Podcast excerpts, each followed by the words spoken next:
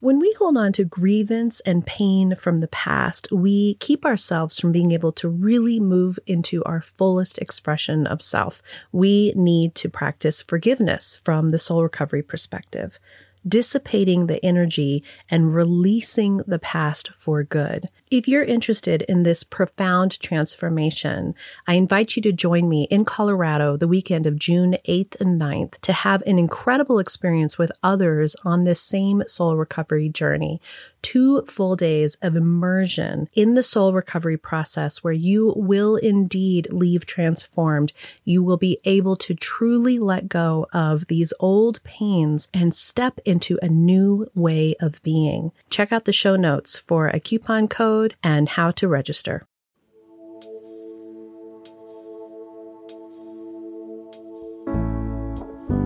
Welcome to Recover Your Soul. My name is Reverend Rachel Harrison, and this is a podcast offering inspiration, strength, and hope through the tools of recovery, spirituality, and positive psychology.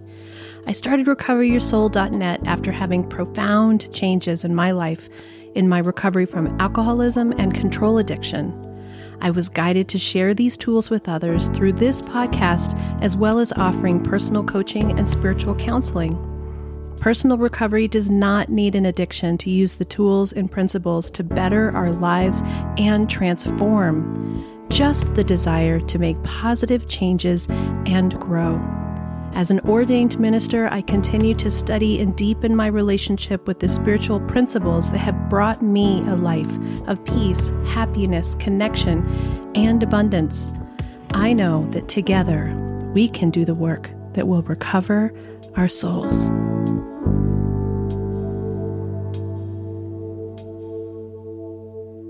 Hello, and welcome back to my regular listeners. And if you are new, I'm glad you're here. In the last couple episodes, I talked about a book called The Four Agreements by Don Miguel Ruiz.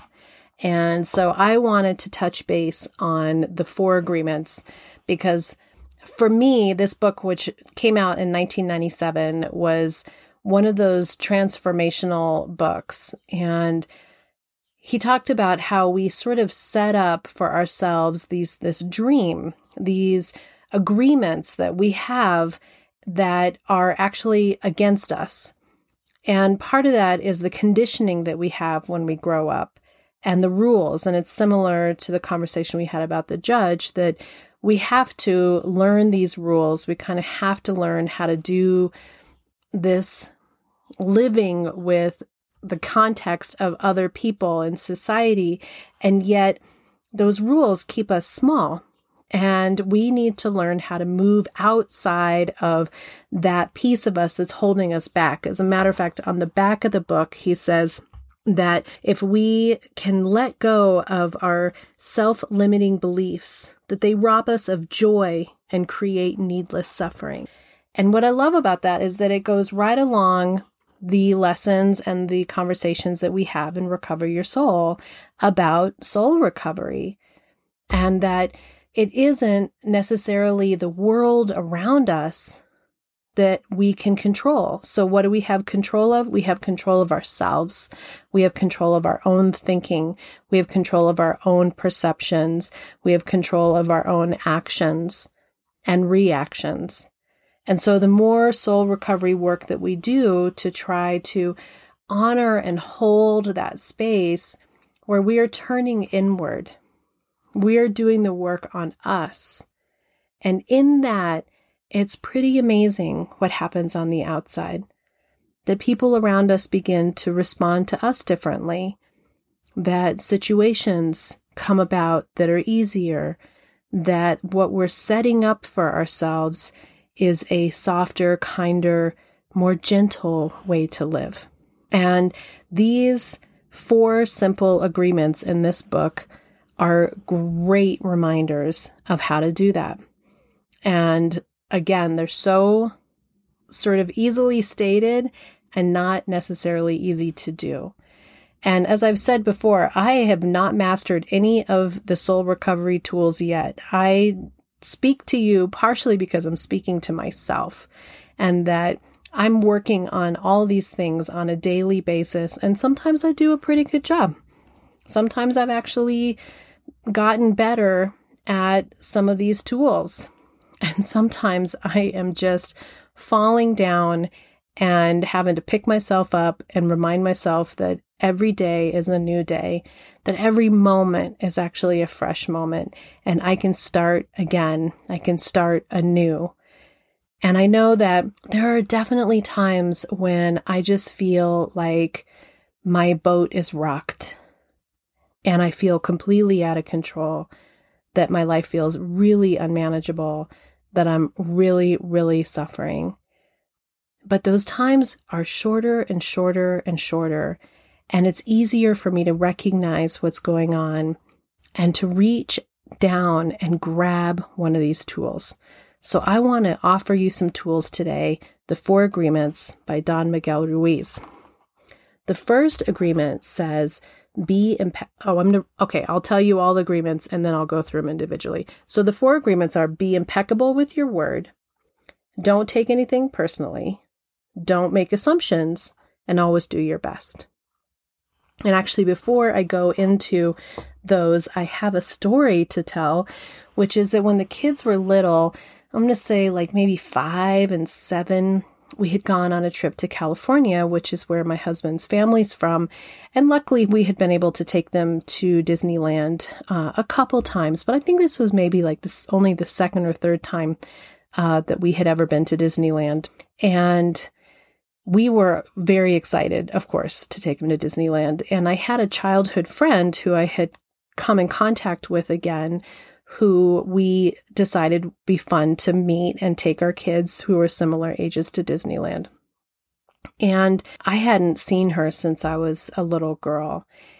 And when we were there, it was a very difficult situation to be in with the way that they interacted with each other. And we had not behaved we we weren't like that.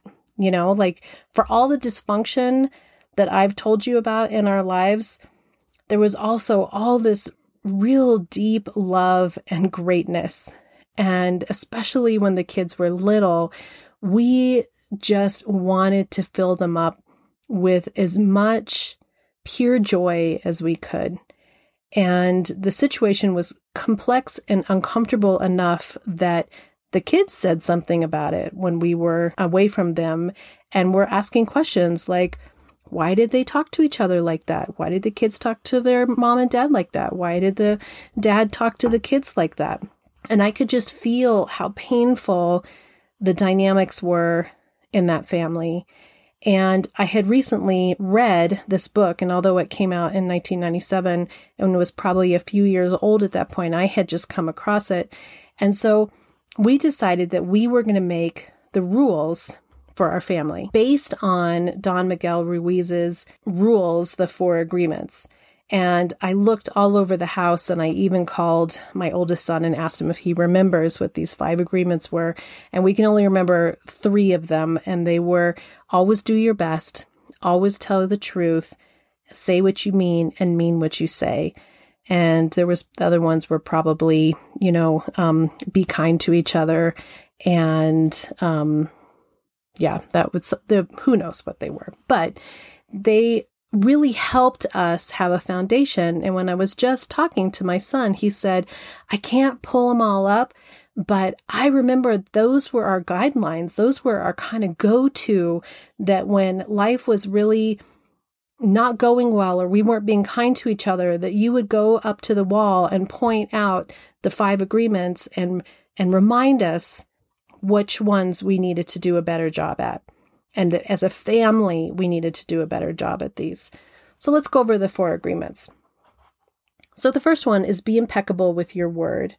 And inside the little cover, he says, speak with integrity. Say only what you mean. Avoid using the word to speak against yourself or gossip about others. Use the power of your word in the direction of truth and love. Doesn't this go along with what we've been talking about in Recover Your Soul? Doesn't it go along with the conversation that we had about the ego and how the ego can be this voice that is not only hard on ourselves, but it's hard on other people. And so this really speaks to that. Clearly, be impeccable with your word. Be mindful of the energy and the power that your voice has, that your thoughts have, that your actions have. Not only directly in a visible way where you can either be kind and compassionate and enthusiastic and encouraging of the people around you, but also energetically that as we think and feel and speak, we are creating an energetic vibration. And as we know, vibrations tune to each other. So just like a radio, if you're tuning to a certain FM station, you're going to get the music that comes from that FM station.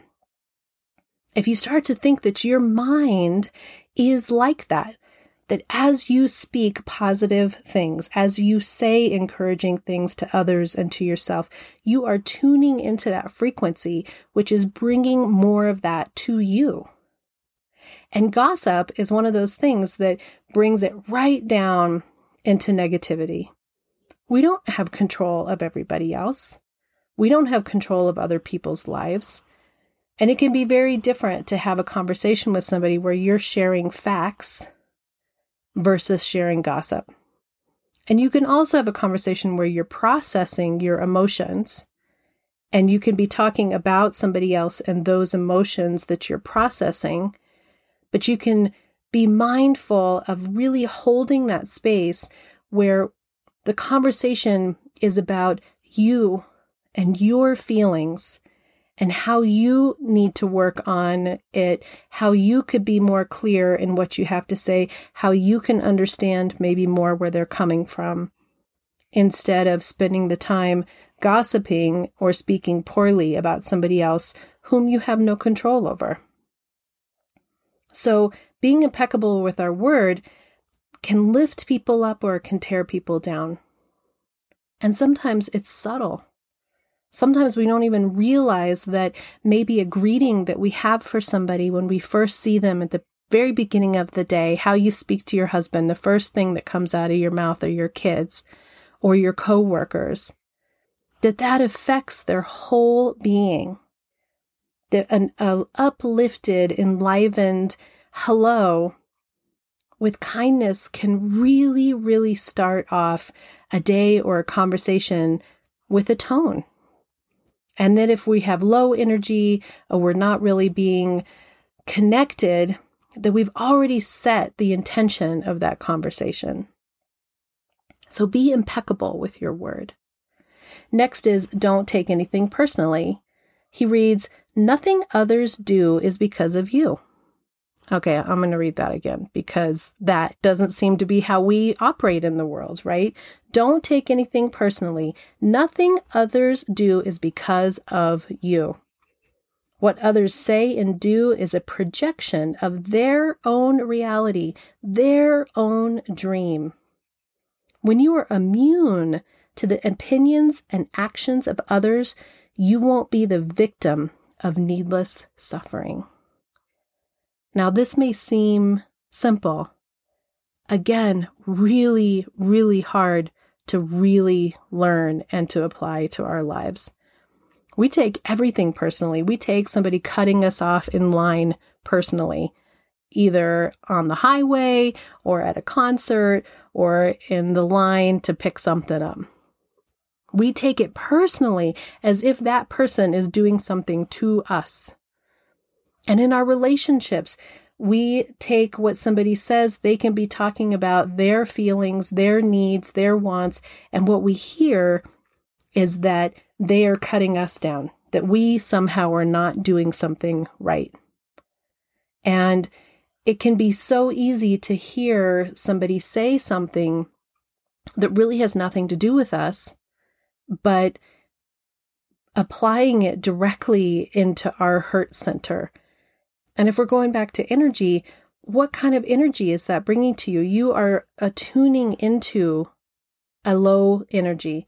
And as soon as someone says something, you take it personally, you have agreed with them. If somebody says that you are not smart enough, you are actually agreeing with them as soon as you take that personally. You are saying, Oh, you're right. I'm not smart enough. And you don't know exactly what they may be coming from, what their interpretation is, what their expectations are, what their desires are, what their intentions are. But what if you just took it as a fact of something that they said, as if they said, Can I give you a red apple?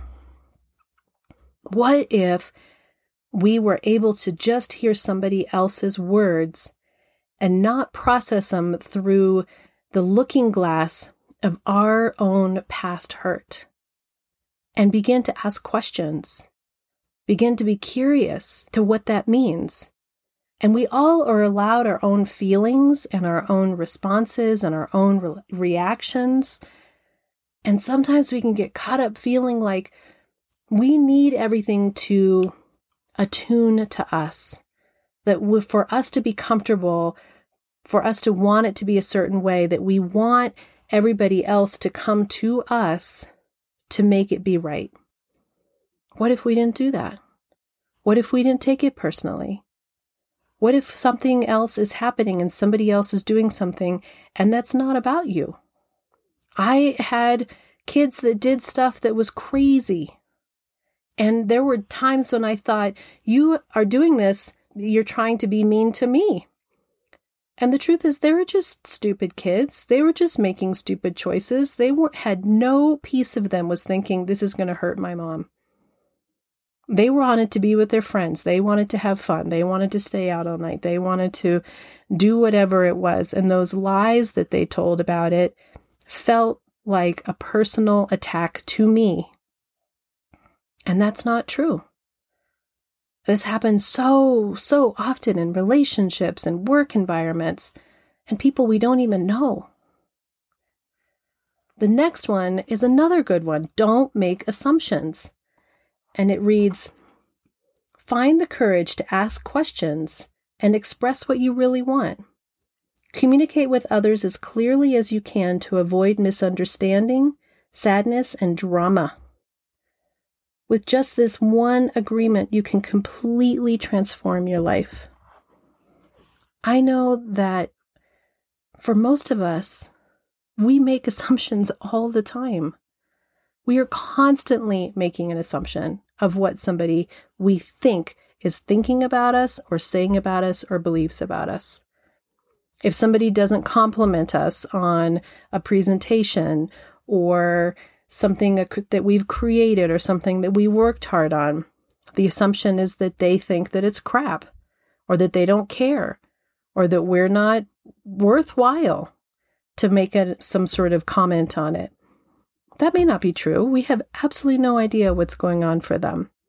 I know that sometimes it can be phone call that doesn't come in or a returned email. And we can just jump into all kinds of assumptions of what that th- person thinks and feels and believes. In my relationship with my husband, we used to assume greatly what the other person was thinking and saying and doing.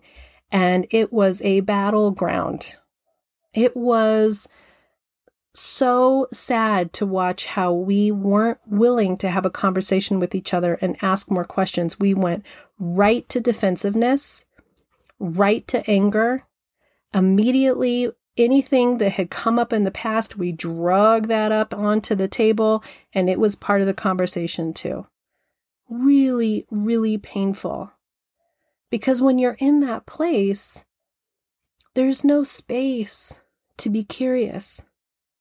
Because those assumptions come with all the pain and all the suffering and all the hurt and all the hardship, not only that you've had in this relationship, but every relationship that you've had with every single person, including your parents, including your siblings, including your teachers. All that hurt is in that assumption. But what if we didn't do that? What if somebody could say something hurtful to you and hard, and you could be curious and ask questions? Tell me more about what you're thinking and why you say that. I really want to understand where you're coming from.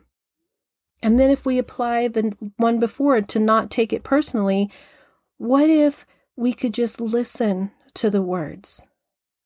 What if we could see in somebody else's heart and see the vulnerability and the hurt often, the fear often, that's really underneath what potentially can be hard, painful, angry conversations or feelings?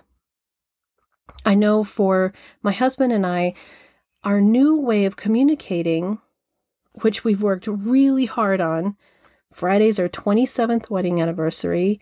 We've been sober for three and a half years. We've been doing deep, deep, deep soul recovery work now for those three and a half years. Our communication style is like night and day from what it used to be.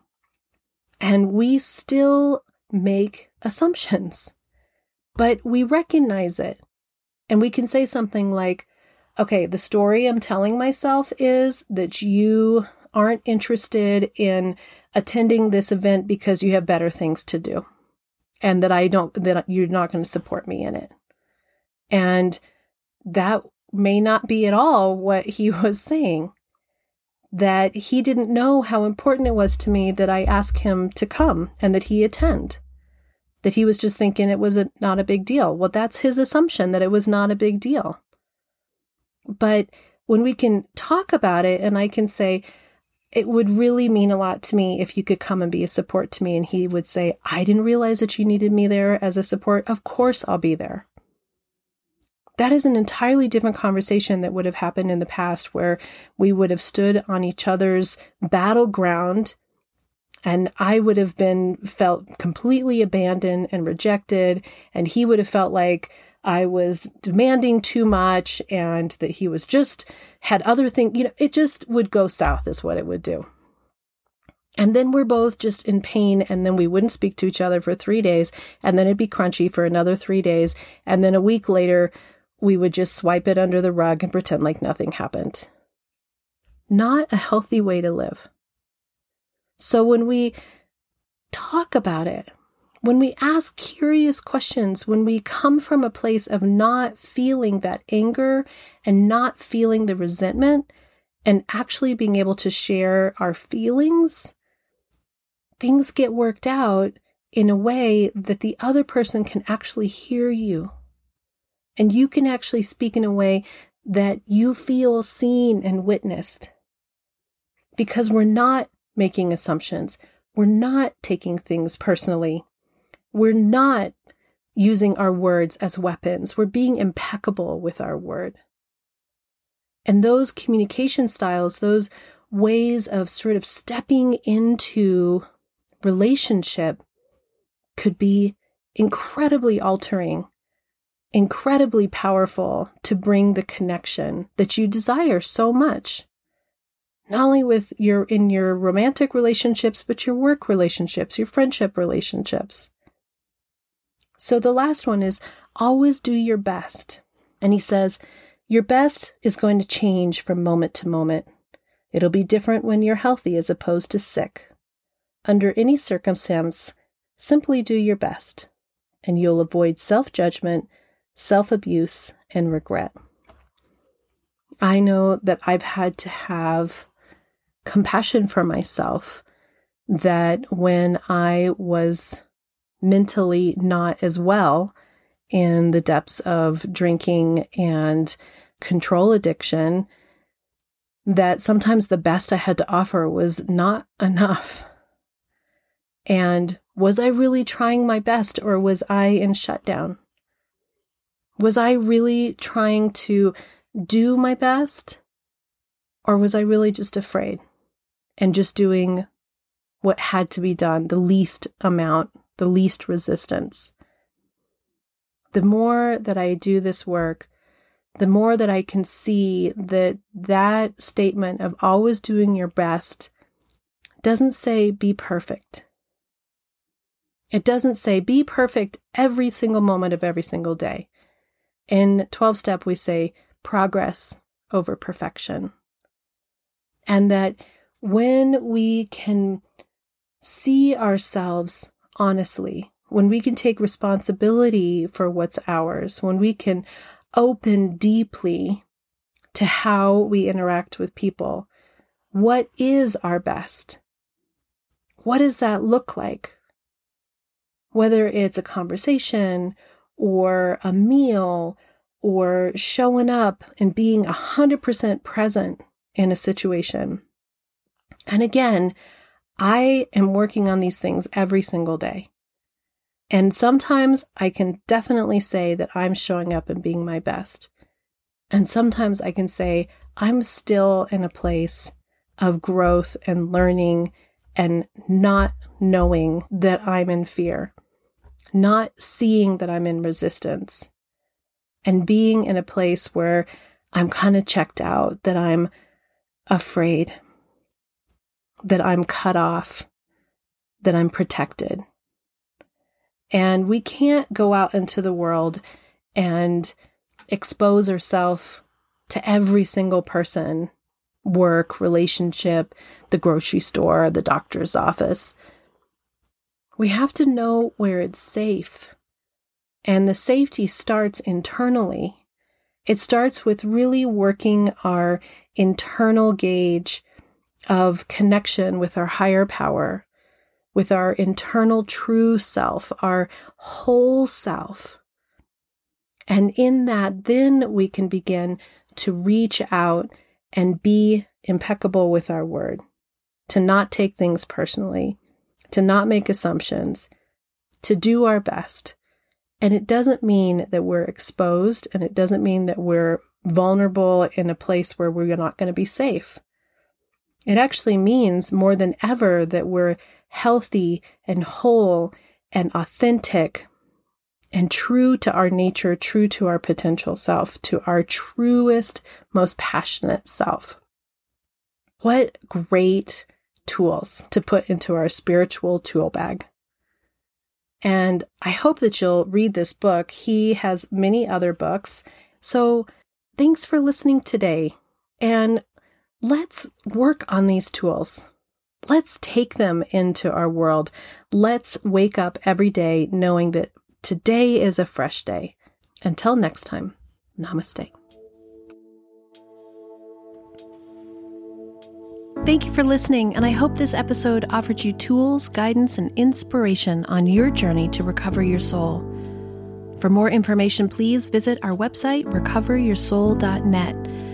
There you can find more about Rev Rachel, book coaching and spiritual counseling sessions, read the blog not only by Rachel, but other people who are on this journey to recover their soul, listen to music, connect to social media, as well as subscribe to receive email updates. We thank you for supporting the production of this podcast by donating on the homepage. By following, subscribing, and reviewing this podcast, you are helping to spread the word of Recover Your Soul. We hope you'll follow us on Instagram and Facebook and join the private Facebook group to become part of our transformation community.